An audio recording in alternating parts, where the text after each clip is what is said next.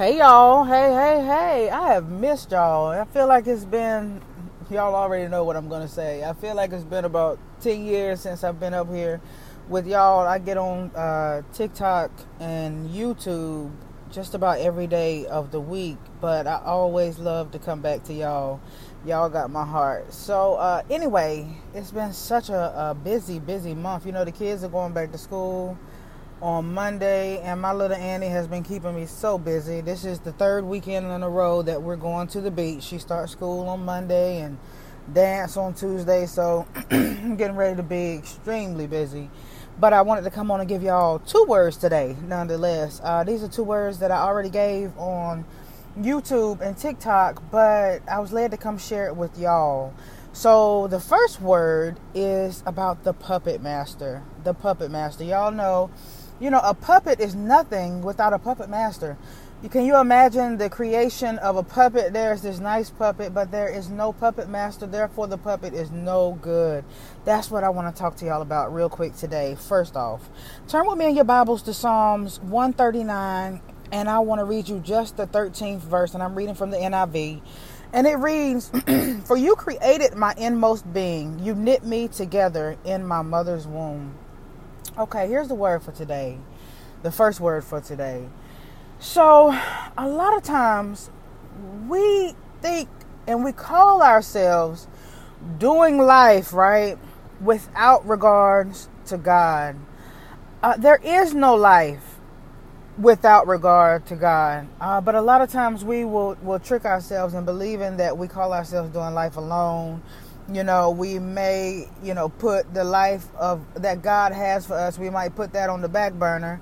Because we feel like you know we can get to it whenever we get ready or we're not ready to change or we're not ready to take that step. We're not ready to turn our life over to god. We're not ready to submit to god. So we call ourselves doing life on our own. And when we get ready then we'll go to god and try to do things the right way of course, that's absolutely wrong because you don't know whether you're going to have tomorrow or not. There's so many people who left out of here who thought that they had time to get it right and they never even got the chance. Before they knew it, they were gone. You never know the day. So you can't put off submitting your life to God. If you do, you're fooling yourself and you're setting yourself up for uh, something that's fatal that you cannot recover from because tomorrow's not promised. You don't want to put off giving your life to God. You don't want to put off doing what you know that God has for you to do, thinking that you have later to do it because later may never come, right? Psalms 139, the 13th verse For you created my inmost being, you knit me together in my mother's womb. What that verse is basically saying is this before this life, before your mother even found out that she was expecting you before your mother and your father, whoever that might be, before they did whatever it was that they did to help bring you into the physical form, right? Before that even occurred, there was life. You and God had this one on one relationship. Your spirit, you had a relationship one on one with God prior to you even being formed in your mother's womb. And how audacious and foolish is it when we had a relationship with God in the life before this life, right? And then we get in this life and decide that we just gonna do it however we want to do it. And then whenever we decide that we're ready to straighten up and give our life to God, then we'll do it. Do you realize that God knew you before you were even formed in your mother's womb? There is no coming down here and doing life without God. There is no life without God. That's the whole point. That's why I said the puppet master. Imagine a puppet who is not being controlled by a puppet master. What good is the puppet if it has no puppet master? And I was saying uh, earlier this week when I gave this word, imagine the remote control car, right? That was designed to be controlled by a remote, right? Imagine a remote control car that decided on its own that, you know, I know I'm designed to be controlled and operated by a remote.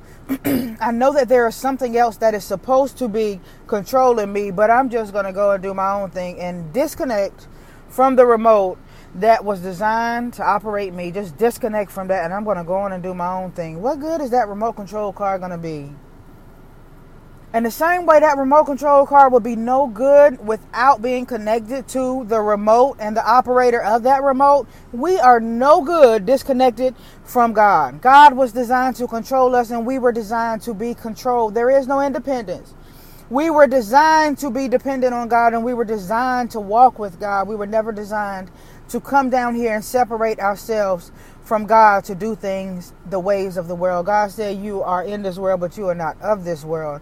And that's exactly what it's saying that you were designed just like a puppet to be controlled by a puppet master. You were designed just like a remote control car to be operated and to be controlled by a remote. That's the same way that we were designed to be controlled by God.